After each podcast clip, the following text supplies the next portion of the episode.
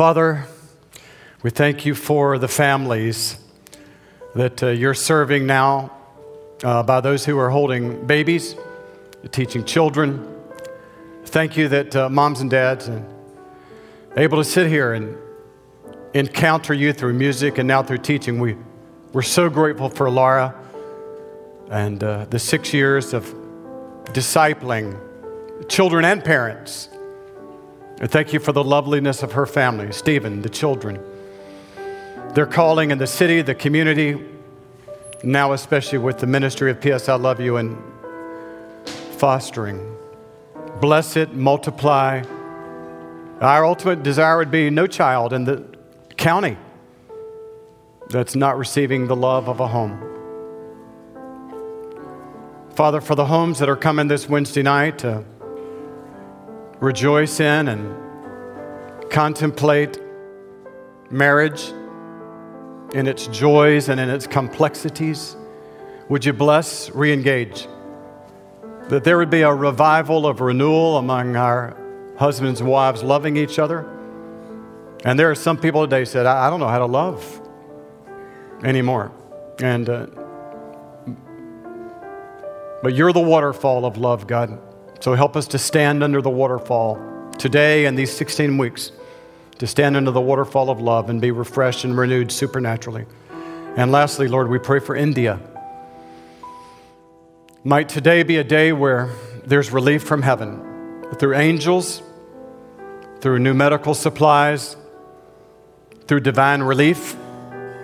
Lord, through the church crying out and even those who are worshiping other gods would turn to Christ as the only true and living God and say, Save us, Jesus. Save us. So do a great work medically and missionally in, in the great country of India. And for us here, here we are, needy, grateful, blessed, but longing to know how to glorify your name even more. Teach us to do that through the word. In Jesus' name, amen. I'm sure that most of you remember as a, a child not appreciating the admonition of your parents when they told you not to do something, you ask why, and their reply was, Because I said so. And uh, you would have liked an explanation, and you said that would suffice, but they know you, that you had a comeback for every explanation you would give, so it was just going to make the conversation a lot shorter, so all you got was because I said so. In the section of scripture that we're looking at today, and we have been for a few weeks, there are admonitions don't do this anymore now that you're a believer. But the wonderful part of this section of scripture, there is a why. This is why I said so. We don't just get the command, but Jesus does say remove this attitude, but he always tells us replace it with something better. He doesn't just say stop doing it, but start doing this better thing. Ephesians 4:28 begins with a stop. Anyone who has been stealing must steal no longer, but must work, doing something useful with their own hands, that they may have something to share with those in need. So here God replaces a taking life with a giving life. I think we could say this to rewrite the verse today would be stop stealing, get a job, and be generous. It's like it's so simple. I mean, like the whole message, I realized when I looked at this verse, this is the fun part of normally the, the latter half of when Paul writes. It's so easy to understand. A child could understand that. In fact, after the service, First service, a man told me, Do you remember what happened when my son got his first job? He was 12 years old and was working at a golf course. And the first time he made money, he bought three bicycles for our pastors in India.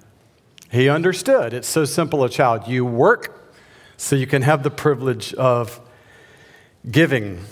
You know, when you come to this verse in uh, Ephesians, you realize there's really only three, uh, you know, philosophies that the culture has in regard to material possessions. You can steal someone else's stuff, you can work and buy yourself a lot of stuff, or you can work and give away a lot of stuff. there's really no other way to handle material possessions. You know, the reason that this verse makes me smile is because you don't really think about that that verse would be included in a letter to adults, adult believers. You would think more of that, uh, find this like in a children's uh, kindergarten classroom where the teacher on day one says, Here are the rules of the classroom. Raise your hand when asking a question, walk quietly in the hall, and respect each other's property. And yet, Paul finds it necessary to say the same classroom rules of management to adults. Why does he have to talk to them about stealing? Because this was the culture that these believers came out of. It was normative to steal.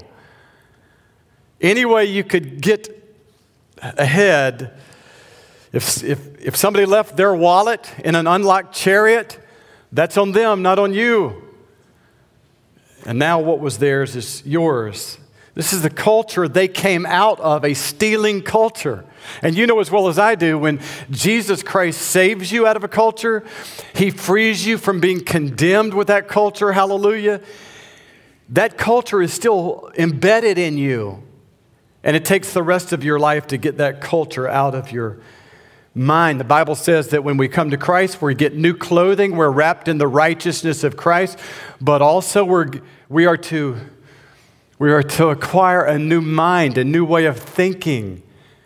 Not thinking like the world, the culture you came out, because the world you came out of thinks that stealing is right.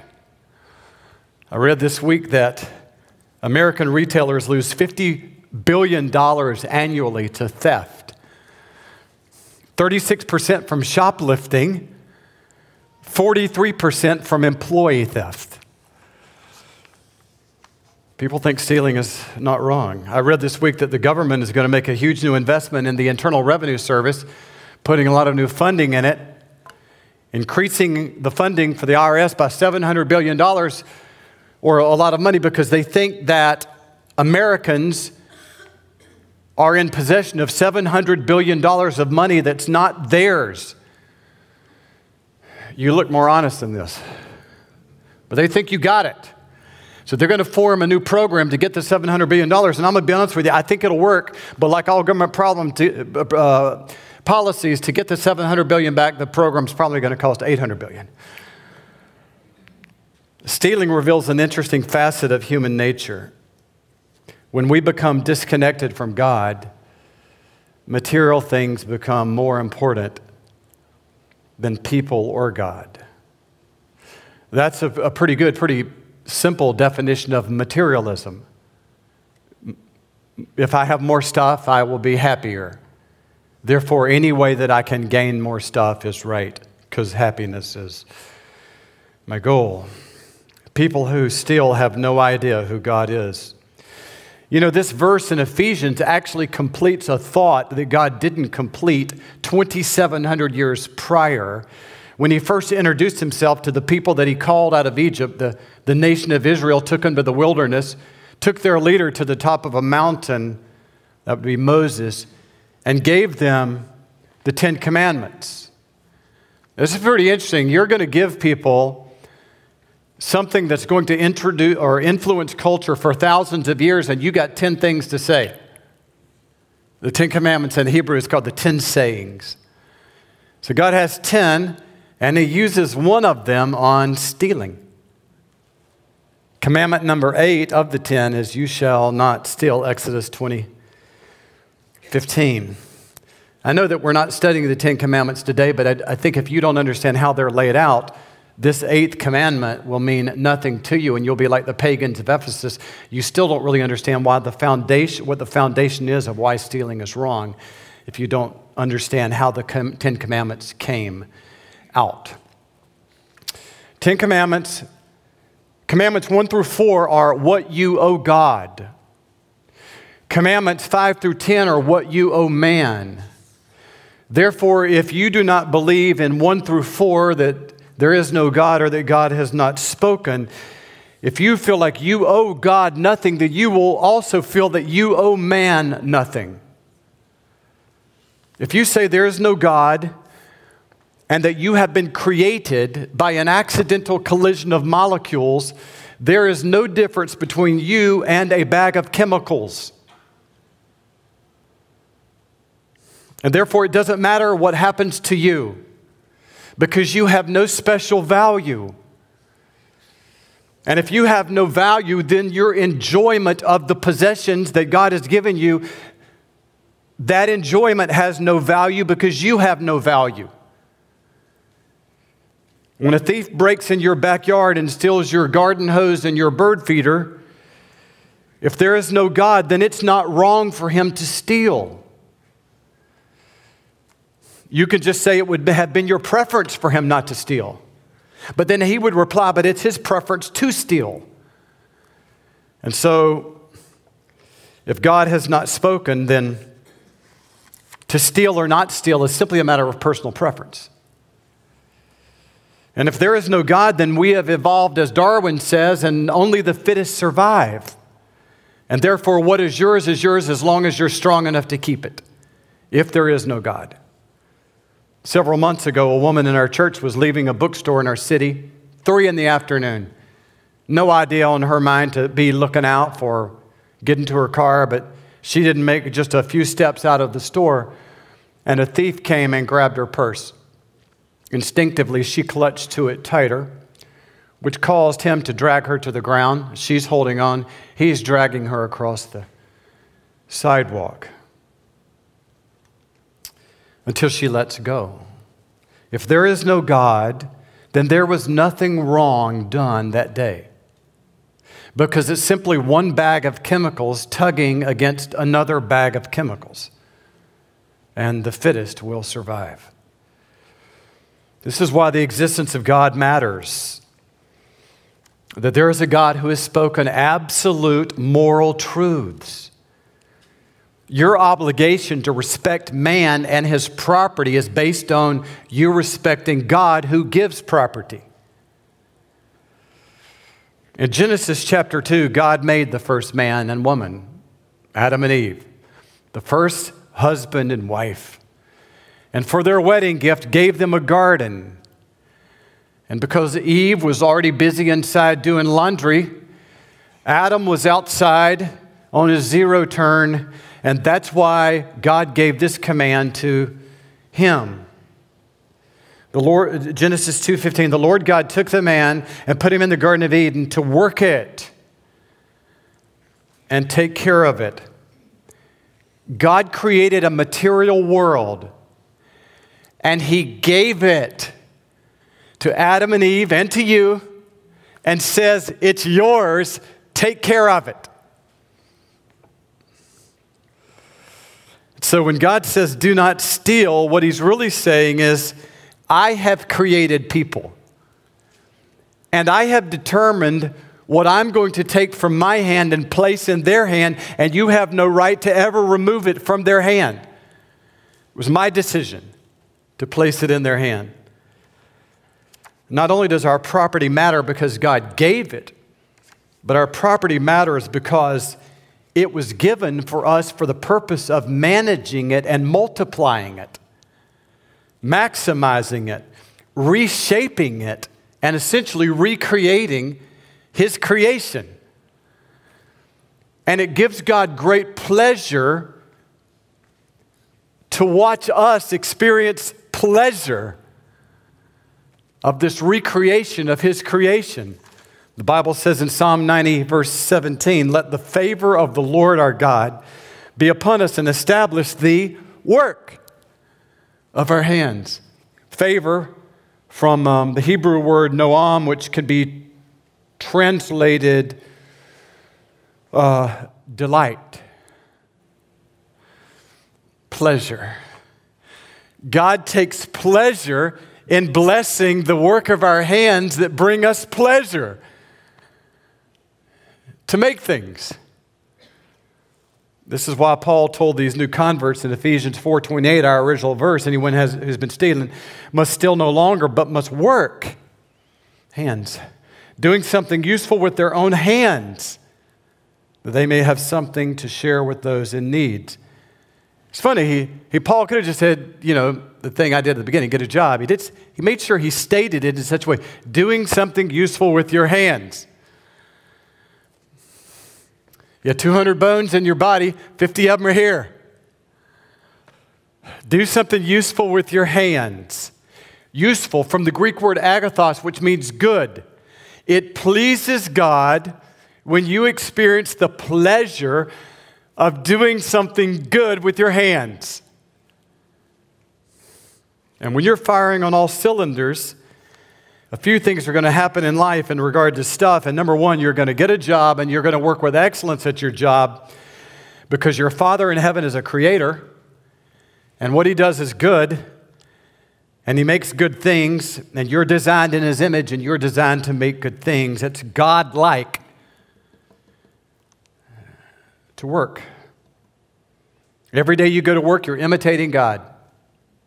If he lived in your house, had your name, drove your car, went to your factory, he would go to work each day and he would work at making widgets with absolute excellence. And at the end of the day, he would have experienced so much pleasure over his pile of widgets that he would look and go, Whoo, that's very good.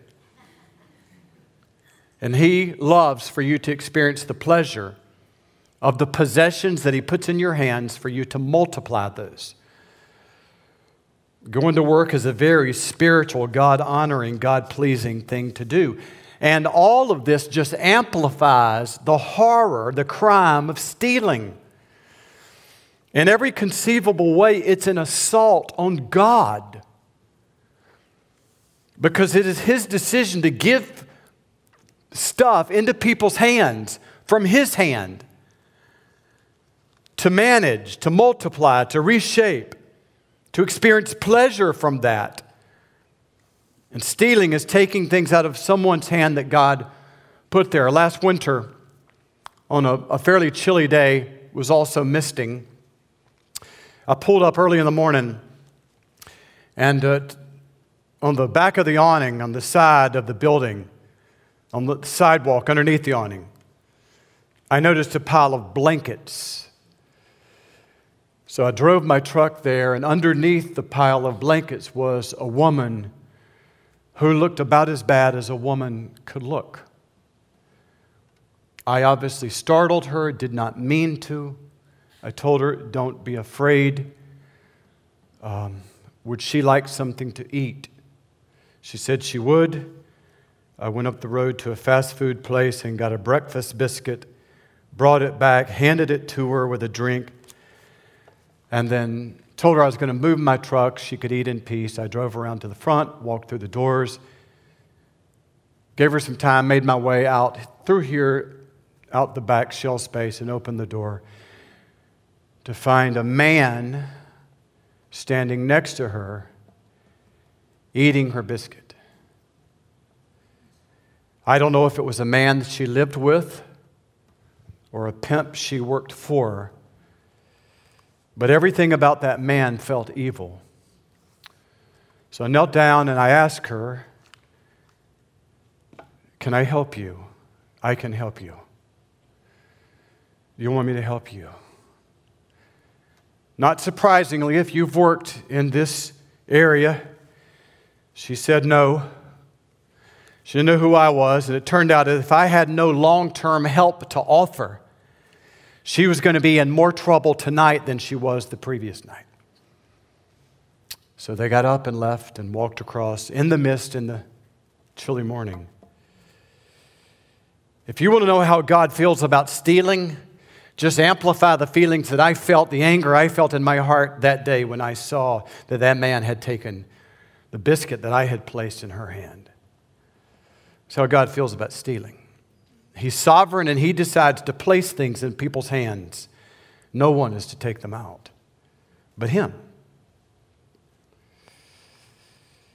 So we've seen throughout our study in the section of Ephesians that every time the scripture says, you know, remove something from your life, it's so that you can replace it with something better.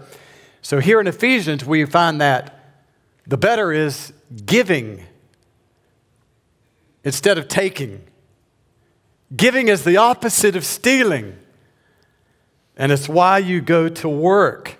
So here, first century culture, the Roman Empire was changed. A bunch of people had stealing hearts, and now they have giving hearts. the purpose of your work is to make money so you can give it. It just couldn't be any more clear, could it? I mean, it would even be hard for me to mess this up. Like the great Methodist John Wesley, the great Methodist preacher John Wesley said, Make all you can, save all you can, give all you can. Give you a little brief bio of his life. It's, it's not fitting for all that he did to sum it up like this, but he was born in 1703 in England. He graduated college at Oxford at 1724, worked for his dad for a while, who was also a preacher. He returned to Oxford to get a fellowship and to teach as a professor in 1729. While he was there, he met a group, uh, gathered with a, a, group of guys, uh, his brother Charles, the hymn writer Charles Wesley, and, and a guy that you would know in Christian history, a guy named George Whitefield, changed the landscape of America during the Revolution with his open air preaching. Benjamin Franklin loved Whitefield. They all met together to challenge each other to uh, purity. They, they observed communion, the Lord's Supper a lot. And they would go visit the prisoners in the filthy Oxford jail. They discovered that a lot of men were there because they just had a little money to pay on a debt they couldn't pay, and that's why they were in prison for life. They began paying off those debts. They would visit workplaces that had, were in inhumane conditions. They gave money to the poor, I mean, medicine to the poor and clothing. He sailed to England in 17, I mean, he sailed to America in 1735. And on board that ship, he met a group of Moravian missionaries who so loved Jesus Christ that he said, I have now seen what it means to worship the Lord fully as my Savior. He identifies his salvation early then on board that ship. He came back in two years uh, to England, and his friend George Whitefield encouraged him to begin open air preaching. There were too many empty seats in church. Let's preach out in the fields where the people are. He preached first in Bristol and then began preaching all over England, Scotland, and Ireland, traveled 250,000 miles on horseback, and preached 42,000 sermons in his life. What I love about John Wesley is not just his energy, but his financial plan for his life. When he began teaching at, Eng- and, uh, at Oxford, his first year there, he earned 30 British pounds, which was enough, plenty enough for a single guy to live on. So he lived on 28 British pounds, and he gave two pounds to charity, first year. The second year in his teaching position, he earned 60 British pounds still lived on 28, same as before. So now he could give away 32, as the previous year he gave away two. Third year, teaching at Oxford, he earned 90 British pounds, still lived on 28, gave away 62. Fourth year, earned 120 British pounds, lived on 28, gave away 92, which was at that point 77% of his income was given to charity. Um, in John Wesley's life, he would write 233 books. Made a lot of money off those. 30,000 uh, pounds of royalties. Yet when he died, there were just a few coins in his pocket. The rest had been given away. At that point, it was 98% of his wealth he had given away to Christian charity. In 1776, the English tax commissioners audited him. They said, A man of your income, there's no way that you do not have more silver laying around the house. Wesley wrote them back after the investigation. I have two silver spoons at London and two at Bristol.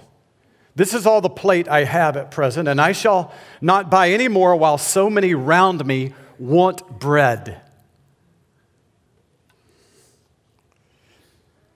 The purpose of the message is not to suggest that everybody imitate the life of John Wesley. It's not your calling in life. He's not your Savior. The purpose of life is to meditate upon Ephesians 4:28 and ask, what does that mean for you? And the answer will be different for all of us. But when you're firing on all cylinders, a few things are going to happen in your life. You're going to do your job with excellence, and when you get paid, you're going to say, God, thank you for letting me earn money. And you're also going to say, God, thank you for letting me give money to the charities, to the mission of your church that's on your heart. So if you don't have that mindset when you get paid, the joy of giving, probably uh, one of three things are happening in your life. Number one, you're taking credit for the money you're making. The Bible says in Deuteronomy 8:18, "Remember the Lord your God, for it is he who gives you the ability to produce wealth." That's just a big verse, isn't it? He gives you the ability. Yesterday, we had the privilege of celebrating our grandson's first birthday. You probably read about it, it was a big deal. For us, it was. And he definitely got some stuff. One of my favorite things he got was a, was a new swing. You know, when I see him in that swing, I could say this. No other, no other children ever going to be in that swing. That's my swing.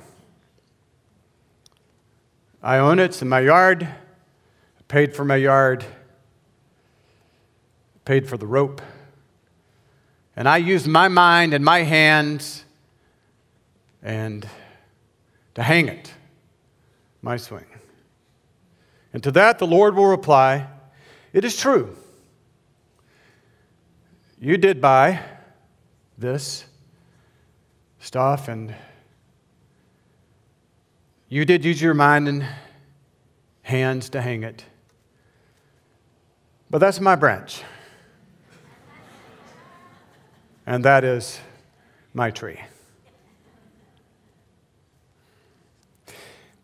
Giving is a celebration of the abilities and opportunities that God provides for us to succeed.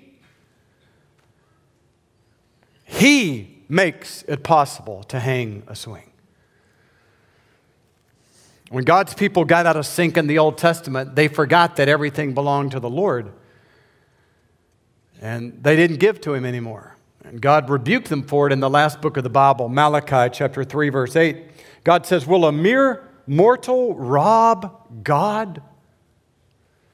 Don't really think about that a lot, do you? Yet you rob me. You ask, How are we robbing you? Then God answers, In tithes and offerings, you are under a curse, your whole nation, because you are robbing me. Bring the whole tithe into the storehouse. So here we have a we see a whole different, a second type of stealing.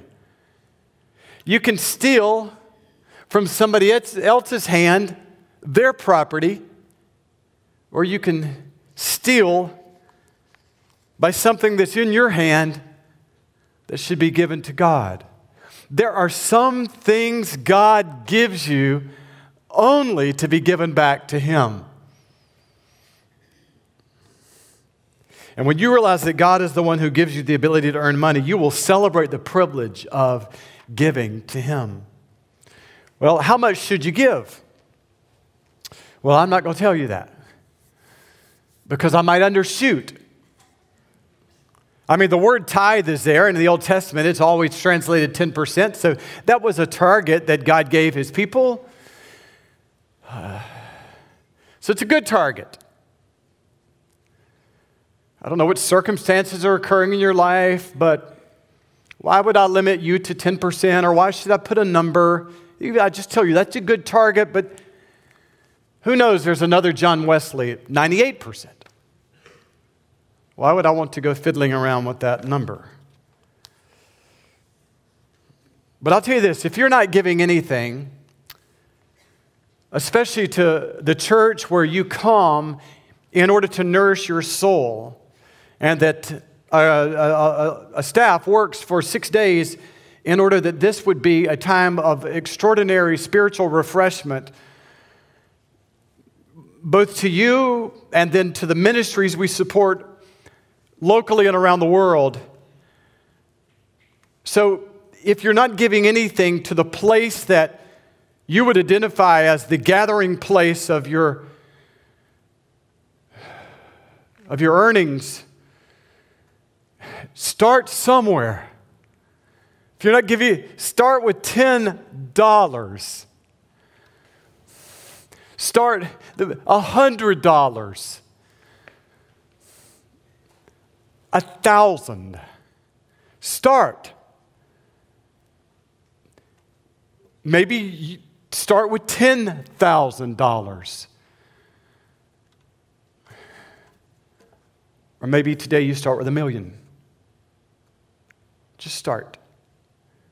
You start somewhere because you're celebrating the God who gives you the power to earn wealth.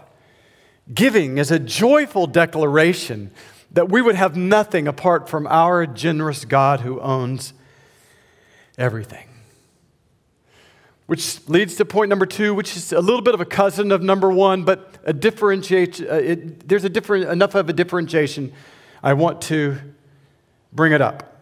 Why do you not give with joy or give it all? Because you view yourself as an owner instead of a manager.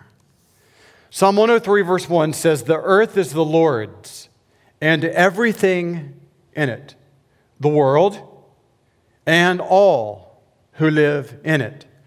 So, two big words in the verse that show how much God owns everything and all. Apart from that, the rest is ours. he owns everything and He owns all. Like Adam and Eve in our earlier illustration, He owned a garden and gave it to them to manage, but it's His garden. He owns it, they manage it. I don't know if you've seen this guy roaming around our building, but his name is Chris White. After retiring from BMW, he wanted to do something else if that wasn't a long enough career, so he became our building and grounds guy. So if you like the way that things are clean, he's responsible for driving out all dust, all dirt, all germs. If you get sick here, it's his fault. Chris cleans well, he whistles well. Too much? Sings well, and this week for the staff, he cooked hot dogs well. But imagine this scenario Chris spends all week, which he does, cleaning floors and all the rooms. But next Sunday, when you show up at 9 a.m., all the doors are locked. You can't come in. Because he's got the keys to every door in this building. That's the authority we've given him. All the locks, all the keys, all the doors, his. Whatever he needs to purchase for cleaning, he has the authority to go buy it. So he has great privilege, great authority. And what if next Sunday morning at 9 o'clock he keeps the doors locked because he doesn't want to open them because he feels like that you are messy and loud? Now, what would you think? You would say, he doesn't have the right to do that. Why does he have the right to do that? Because he doesn't own the building, he's just a manager of the building. It's not his property, though he has great privileges on the property. That's your money. You don't own it. You're a manager of God's money. When people hold on to money that God has commanded them to give, it's because they have forgotten that God is the owner and they're just the manager. Nobody in the business world understood this more than R.G. Letourneau. I'd like for you to see a three minute video of his life. Friends, I'm just a sinner that's been saved by the grace of God just a mechanic that the Lord has blessed. I love my machinery. but I have to prove to the Lord that I love him more than I do the machinery.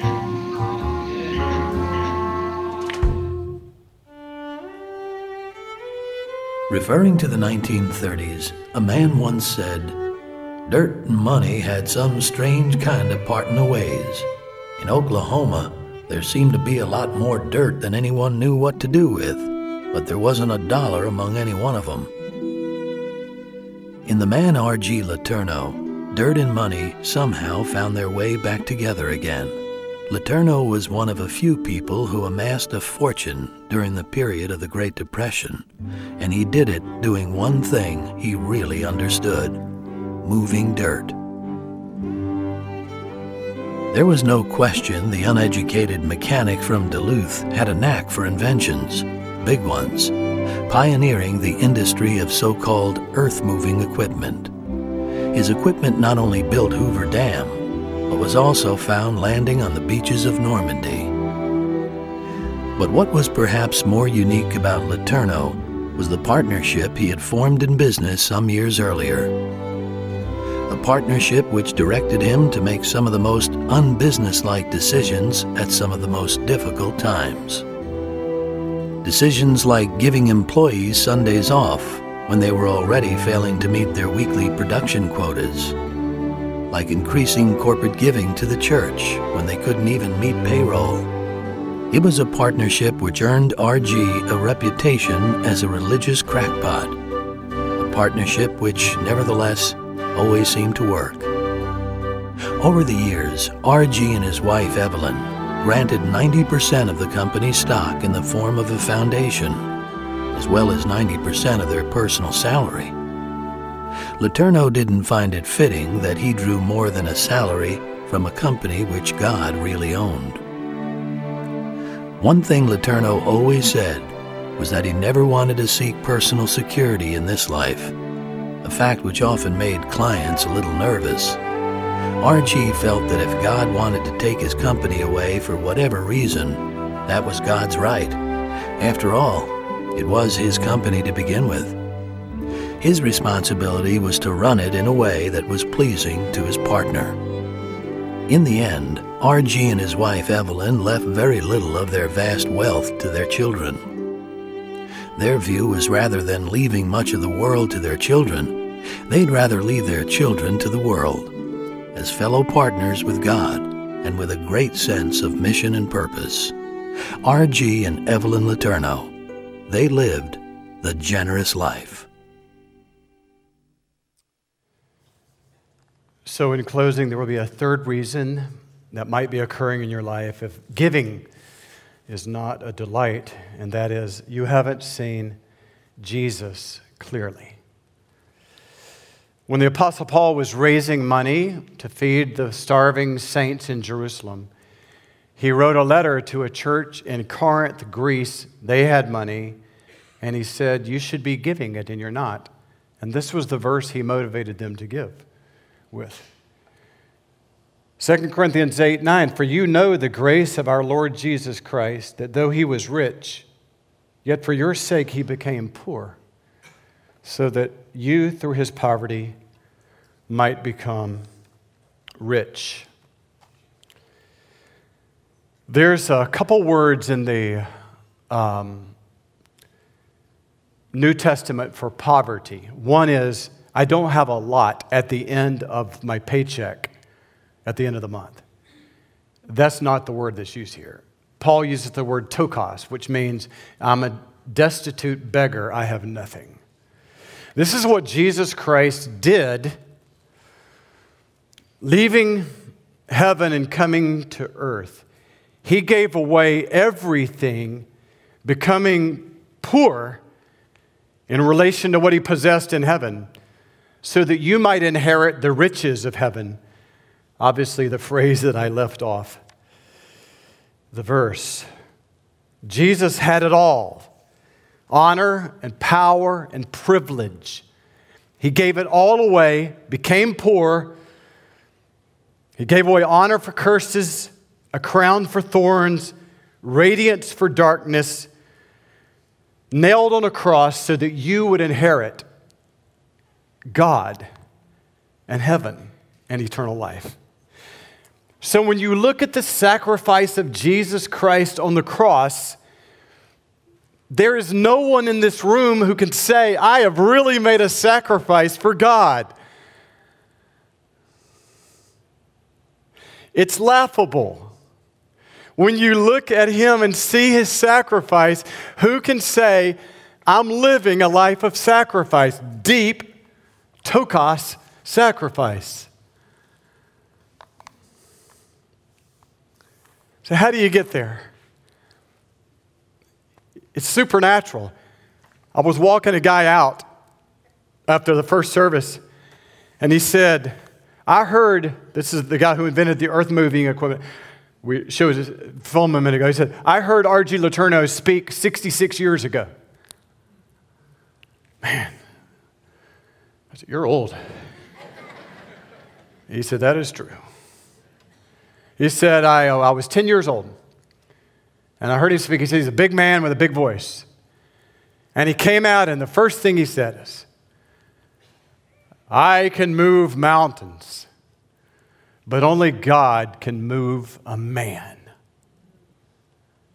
I'm telling you, this kind of giving, supernatural. Natural heart's going to resent giving.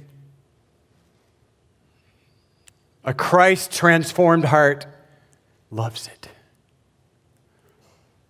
Generous, glad, radical giving requires a new heart, a new mind, and a new life. And where do you get that? By daily staring at the amazing sacrifice of Jesus Christ. Let's pray. Father, we thank you today for all the opportunities that have made success possible. A printer connected to a computer filled with software designed by a lot of smart people. A building with lights, cameras, keyboard, bones working through fingers to play black and white keys, designed by musicians so that pleasure reigns now upon our ears and our hearts. Thank you for our ear canal, our eardrum that hears this. Thank you for my tongue, which was able to preach, my mind, which stayed clear, the seats that were that held each other up. Lord, it is your generosity that has made success possible today. So now we give to you. Delightful pleasure. And Lord, tomorrow when we go to work, Thank you for the hands, the eyes, the minds that will recreate, reshape things that are before us in our job or at our home. It will bring you pleasure to watch us making your world better. So thank you for making that possible. God, most of all, thank you for your hands, not full of 50 bones but infinitely large, oh, large enough to hold the universe in your palm, all of the oceans, all of the mountains in the palm of your hand. Yet you did give that hand to be filled, those precious palms. You did become a man with 50 bones in the hand that were nailed to a cross. You gave away everything so that we would gain heaven, we would gain forgiveness, we would be made new. You gave everything. So now, today, we stare at the cross, the amazing life of Jesus, both his agony and his triumph. We stare at Jesus and say, Give us his giving heart. Today, we ask that someone, Lord, today would start not with money, but would start with their own heart, and they would give you the fullness of their heart. All their past, all their failures, all their sin, all their sadness, all their decisions, all their future, all their needs today. Transfer ownership of their life back to where it belongs to you. Bring them to yourself through Christ. In his name I pray. Amen.